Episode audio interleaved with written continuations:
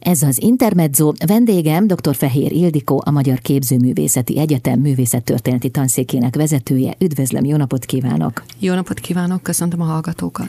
Már hagyomány, hogy a képzőn szabad egyetemi előadásokra kerül sor. Ez idén is így lesz, ugye?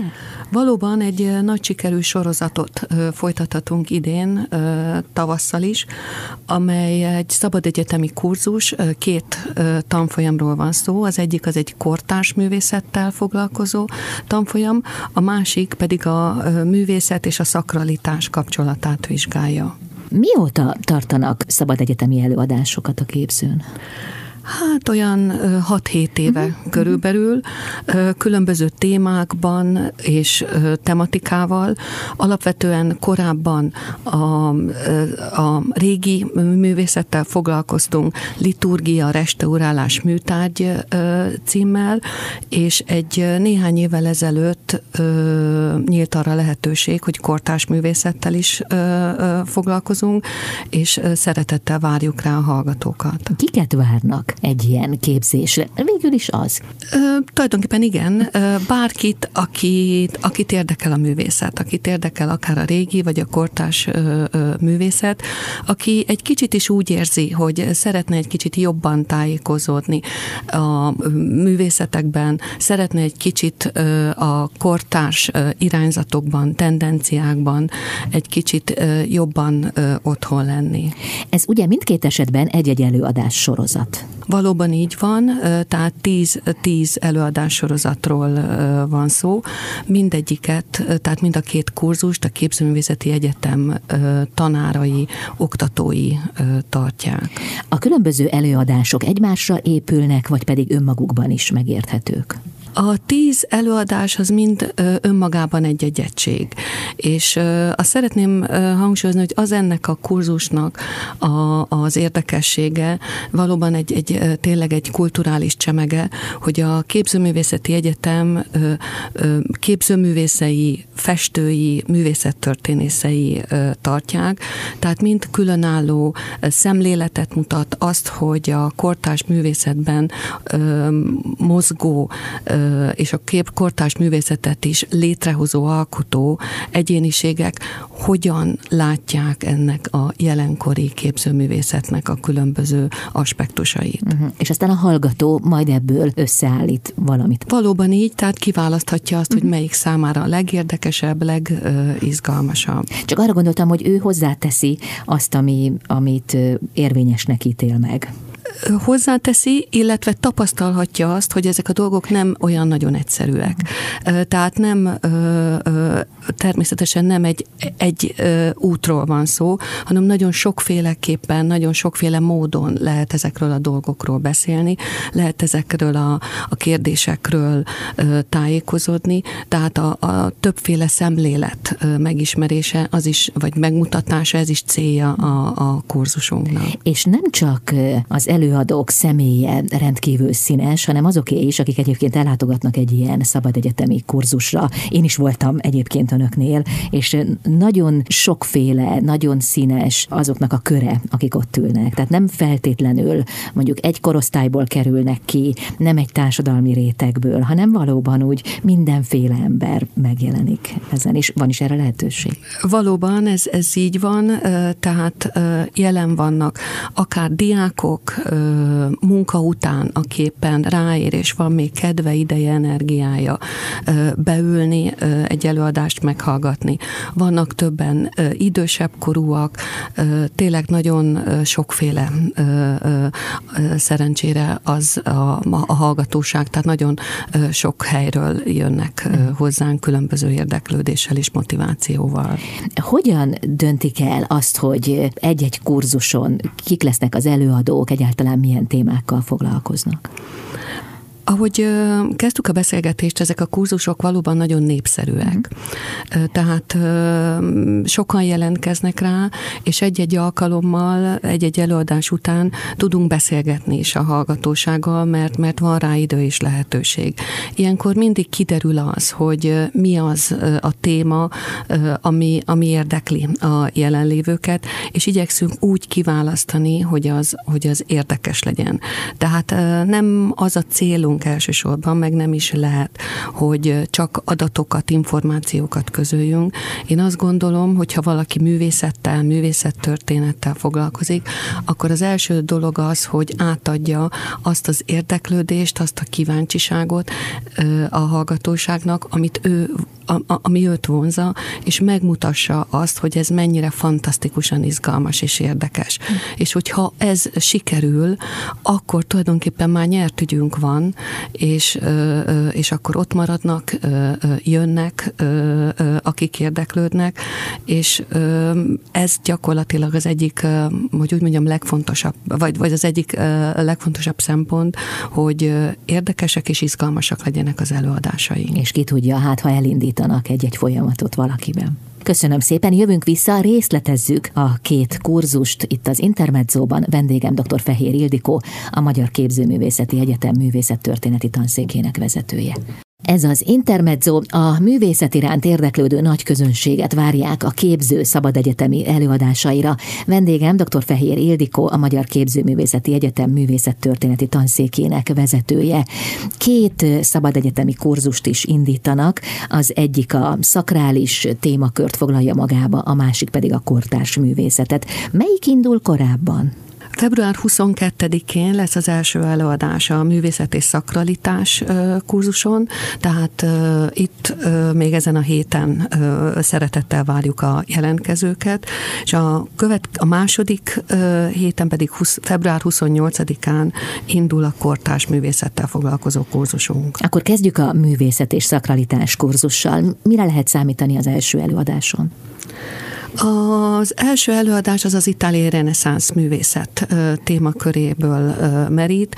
Alapvetően arra kerestünk egy olyan témát, amire több jelentős alkotót, művészt fel tudunk fűzni, hogy úgy mondjam, amikor tudunk csoportosítani, de mégsem olyan túl nagyvolanuló és nem általános dolgokat mond.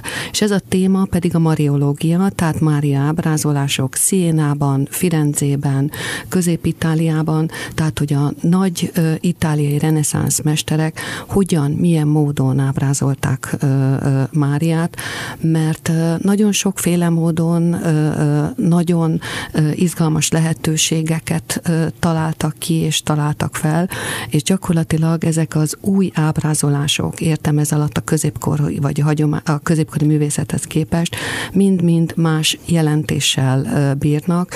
Természetesen nem lehet másfél órában mindent elmondani ezekről a, a festményekről, szobrokról, de ö, inkább csak ízelítőt ö, mutatnánk be ö, avval kapcsolatban, hogy milyen sokrétű és milyen sokféle módon lehet ugyanazt a személyt ábrázolni. És hogyan változott a Mária kép, ha nagyon röviden kéne elmondani abban az időszakban? Nagyon-nagyon sok mód van, például vannak ábrázolási típusok, hogy az anyát ábrázolják, vagy inkább a, a, a közvetítőt, aki Isten felé közvetíti a, a, az imát. Gyakorlatilag ezt a 21. században már nehezen tudjuk egész pontosan követni, de szerencsére maradtak olyan szövegek, egyházi, teológiai leírások, amelyek segítenek, vagy betekintést nyújtanak abba, hogy egy-egy számunkra már kicsit egyszerű, például angyali üdvözlet, vagy Mária születés ábrázoláson milyen sokféle jelentést lehet felfedezni. Lehet ez érzelem akár, lehet ez valamilyen teológiai tartalom például, amit a kortársak akkor egyből és ott azonnal láthattak, nekünk ezekhez például már, már magyarázat kell. Például csak egy ö, ö, ö, ö, ikonográfiai típus, például az angyali üdvözlet, hát nagyon sokféle jelentést sokféle, láttak a kortársak ebben, tehát azt, hogy, hogy Mária éppen hogyan viszonyul az angyalhoz, hogyan reagál, és lényegében a, a, az európai kultúra számára legfontosabb írott szöveg, ugye a Biblia egyik fontos részletéről van szó, és nem mindegy, hogy a teológusok ezt közvetítésével ezt hogyan ábrázolták, milyen szakrális tartalma van. Uh-huh. Ugye tíz előadásból áll egy-egy kurzus, mi most az indító előadásról beszéltünk. Mi következik utána? A második előadás az ikonfestészettel foglalkozik, amelyet Terdik Szilveszter, teológus, művészettörténész fog tartani. Egyrészt szó lesz az ikonfestészet hagyományos szabályairól, arról, hogy milyen törvényszerűségek alakították ki azt évszázadok folyamán, hogy a bizánci kultúrában hogyan ábrázolják ezeket a képeket. Azonban ennek az előadásnak az érdekessége az lesz, hogy az előadó hoz példákat arra, hogy a 20. vagy 21. században ez a hagyomány hogyan folytatódik, mert az ikonfestészet az természetesen jelen van, tehát a kortás művészetnek is része, és erre világít majd rá ez az előadás. Hm, ez érdekes, amit mondott. Mi lesz a következő? A harmadik? Lesz előadásunk, amelyet Gál József festőművész fog tartani, és ő a saját művészetéről is beszél majd, a keresztrefeszítés, a krucifix és az áldozat fogalmát fogja majd körüljárni. Ez azért lesz nagyon izgalmas, én azt gondolom, mert egy olyan előadást hallgatnak majd a jelenlévők, hogy nem csak kívülről a hagyományos ábrázolást és a, a talán már kisé ismert ábrázolási típusokat mutatja be az előadó, hanem, hanem a, a saját festményeit, érzelmeit, lehetőséget, le, lehetőségeit is ö, ö, megmutatja, és azt gondolom, hogy ez tényleg egy, egy nagyon izgalmas dolog lesz. És ilyenkor egyébként lehetőség van arra is, hogy a közönség soraiból, aki szeretne, az kérdezzen az előadótól. Természetesen, igen, ez mindig nagyon fontos, hogy akár előadás közben, de inkább előadás végén fel kérdéseket, amelyek legtöbbször nem csak kérdések önmagában, hanem, hanem egy beszélgetés. Egy beszélgetésnek a kezdetét jelentik, amikor a művészel, a képzőművészel, vagy a művészettörténésszel, aki az előadó, beszélgetnek a, a hallgatók. Hmm, köszönöm szépen, jövünk vissza, folytatjuk a beszélgetést. Vendégem dr. Fehér Ildikó, a Magyar Képzőművészeti Egyetem művészettörténeti tanszékének vezetője. A képző szabad egyetemi előadásaira a nagy közönséget is várják. Vendégem dr. Fehér Ildikó, a Magyar Képzőművészeti Egyetem művészettörténeti tanszékének vezetője. A kortárs művészetben hogyan jelenik meg a szakralitás? Igen, ez egy nagyon izgalmas kérdés. Éppen emiatt két előadás is foglalkozik majd ebben a, a, a témával, mert bizony jelen van. Én azt gondolom, hogy gyakran találkozni ezzel. Egyrészt Patrick Taylor fog beszélni erről a Szentlélek gyümölcsei a kortárs művészetben címmel tartott előadásában, amely az esztétikai fogalmakon keresztül mutatja meg, hogy azok az értékek, fogalmak, amelyek a Biblia alapfogalmai, ezek bizony a jelenkori kortás művekben is benne van. A másik előadást Sturci János fogja tartani, aki a magyarországi művészetből vesz olyan konkrét emlékeket, műveket, amelyek kiemelkedő emlékei a, a jelenkori művészetünknek. De idén munkácsi év is van. Gondolom, hogy erre is hangsúlyt helyeznek a Szabad Egyetem kurzusaim. Valóban fontosnak tartottuk, hogy munkácsit is éppen a, a jubileum miatt bevegyük a témák közé, úgyhogy Bojtos Anikó munkácsi Krisztus trilógiájáról fog majd egy előadást tartani, amely részben az ikonográfia, részben a képek történetét mutatja majd be. Ugye ez most mind a művészet és szakralitás sakralitás témakörén belül zajlik majd. Ha jól tudom, akkor restaurátorral is találkozhatnak az érdeklődők. Valóban Heidler András, a restaurátor tanszék vezetője, mesél majd Tintorettóról. Tintoretto velencei festő alkotói módszereit mutatja majd be.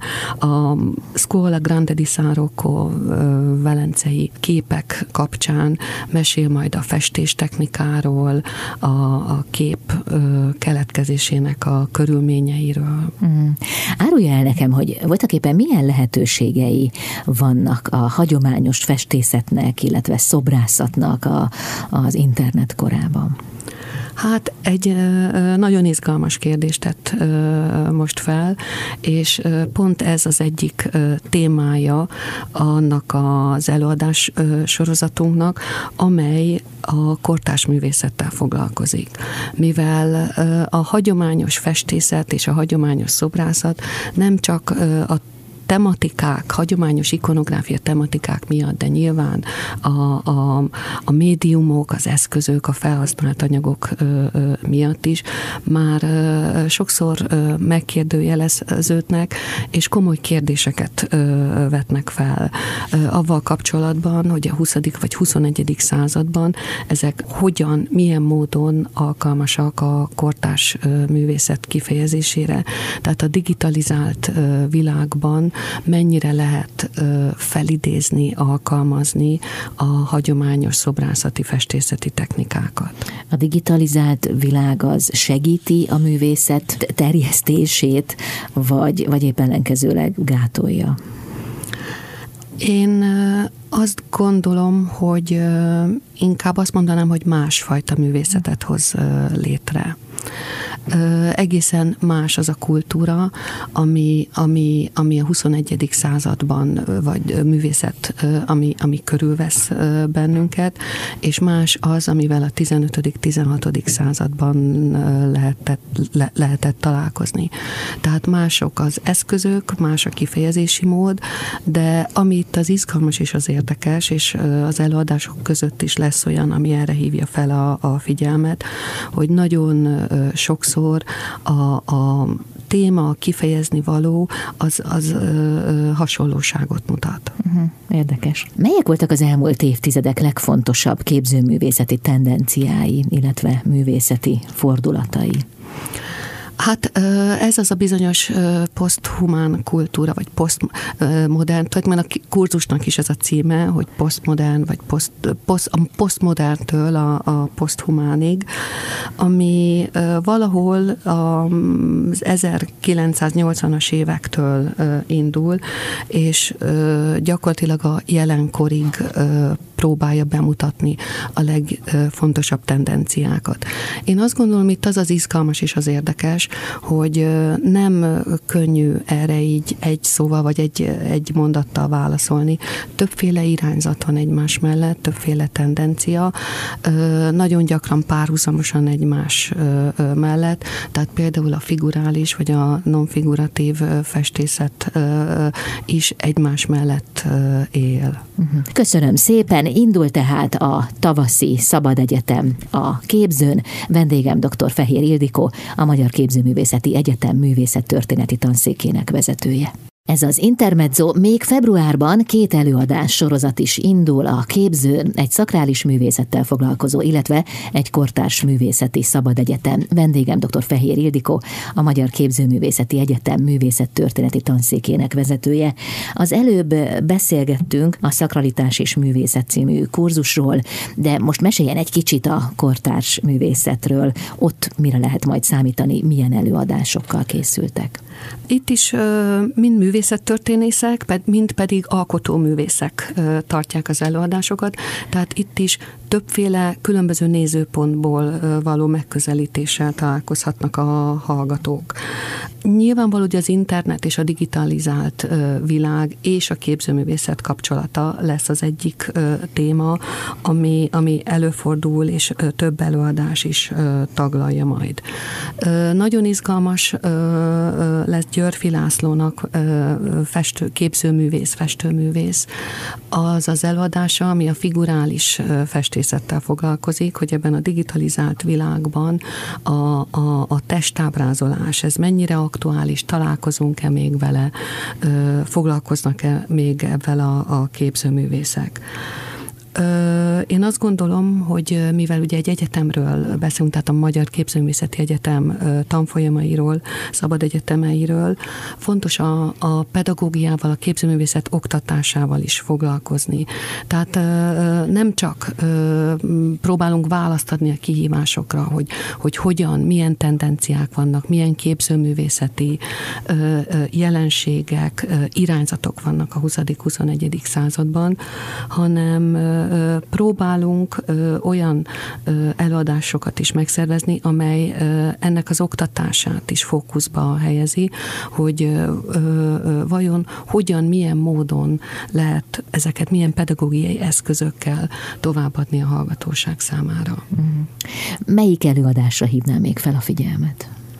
Például a köztér és a művészet előadásra, amely azért lesz nagyon izgalmas, Mély József fogja tartani, mert avval a képzőművészettel foglalkozik, amelyel mindannyian találkozhatunk, uh-huh. tehát az utcán, a köztereken. A köztéri szobrok bárhol. is szóba kerülnek akkor. Szobrok, igen, falfirkák, poszterek, grafitik és mindenféle egyéb, hogy ez most művészet, nem művészet, hogyan kell értelmezni, kell-e vele foglalkoznunk. Vagy mennyire szubkultúra része például a graffiti? Igen. Biztos például. ez is szóba kerül. Uh-huh. Meg hogy készülnek-e még akár ma is graffitik, mert hogy ez 70-es években volt talán tendencia, ugye? Jelen van, és a kortárs művészetben, vagy a, a, a, hogyha a kortárssal foglalkozunk, akkor mindenképpen, tehát erről is beszélnünk mm. kell, mert a jelenkornak része, mm. a jelenkori kultúránknak. És lehetséges, hogy még arról is szó lesz, hogy mire lehet számítani a jövőben, hogy merre visz az út? Hát nem gondolnám, hogy ezt erre olyan nagyon könnyű Azt tudom. lenne válaszolni. Nyilván nehéz itt megmutatni tendenciákat, uh-huh. hogy, hogy a jövőben mire számíthatunk. Valószínűleg a, a jelenkor értelmezése az talán segít abban, hogy egy kicsit tájékozódjanak a, a, a hallgatók, és ez segítheti őket abban, hogy majd talán egy-két évtized múlva is vissza tudnak emlékezni az itt hallottakra, és, és jobban tájékozódnak. Hmm. Árulja el nekem, hogy mi a mozgatórugója a képzőnek abban, hogy a nagy közönség számára is különböző kurzusokat indítson? Én azt gondolom, hogy egy egyetemnek feladata az, hogy virtuálisan is kitárja a kapuit, és a tudást azt megossza a nagy közönséggel, és bárki számára, akit ez a fajta tudás érdekel, az, azok számára elérhetővé tegye. Hmm, így aztán kitárják a kapukat, és meg lehet hallgatni a különböző előadásokat. Ez összesen 20 előadás. Valóban kétszer tíz, tehát két különböző kurzusról van szó. Kívánom, hogy minél többen érdeklődjenek a kurzusaik iránt. Nagyon szépen köszönöm a beszélgetést. Én köszönöm a lehetőséget. Dr. Fehér Ildikó volt a vendégem, a Magyar Képzőművészeti Egyetem művészettörténeti tanszékének vezetője itt az Intermedzóban.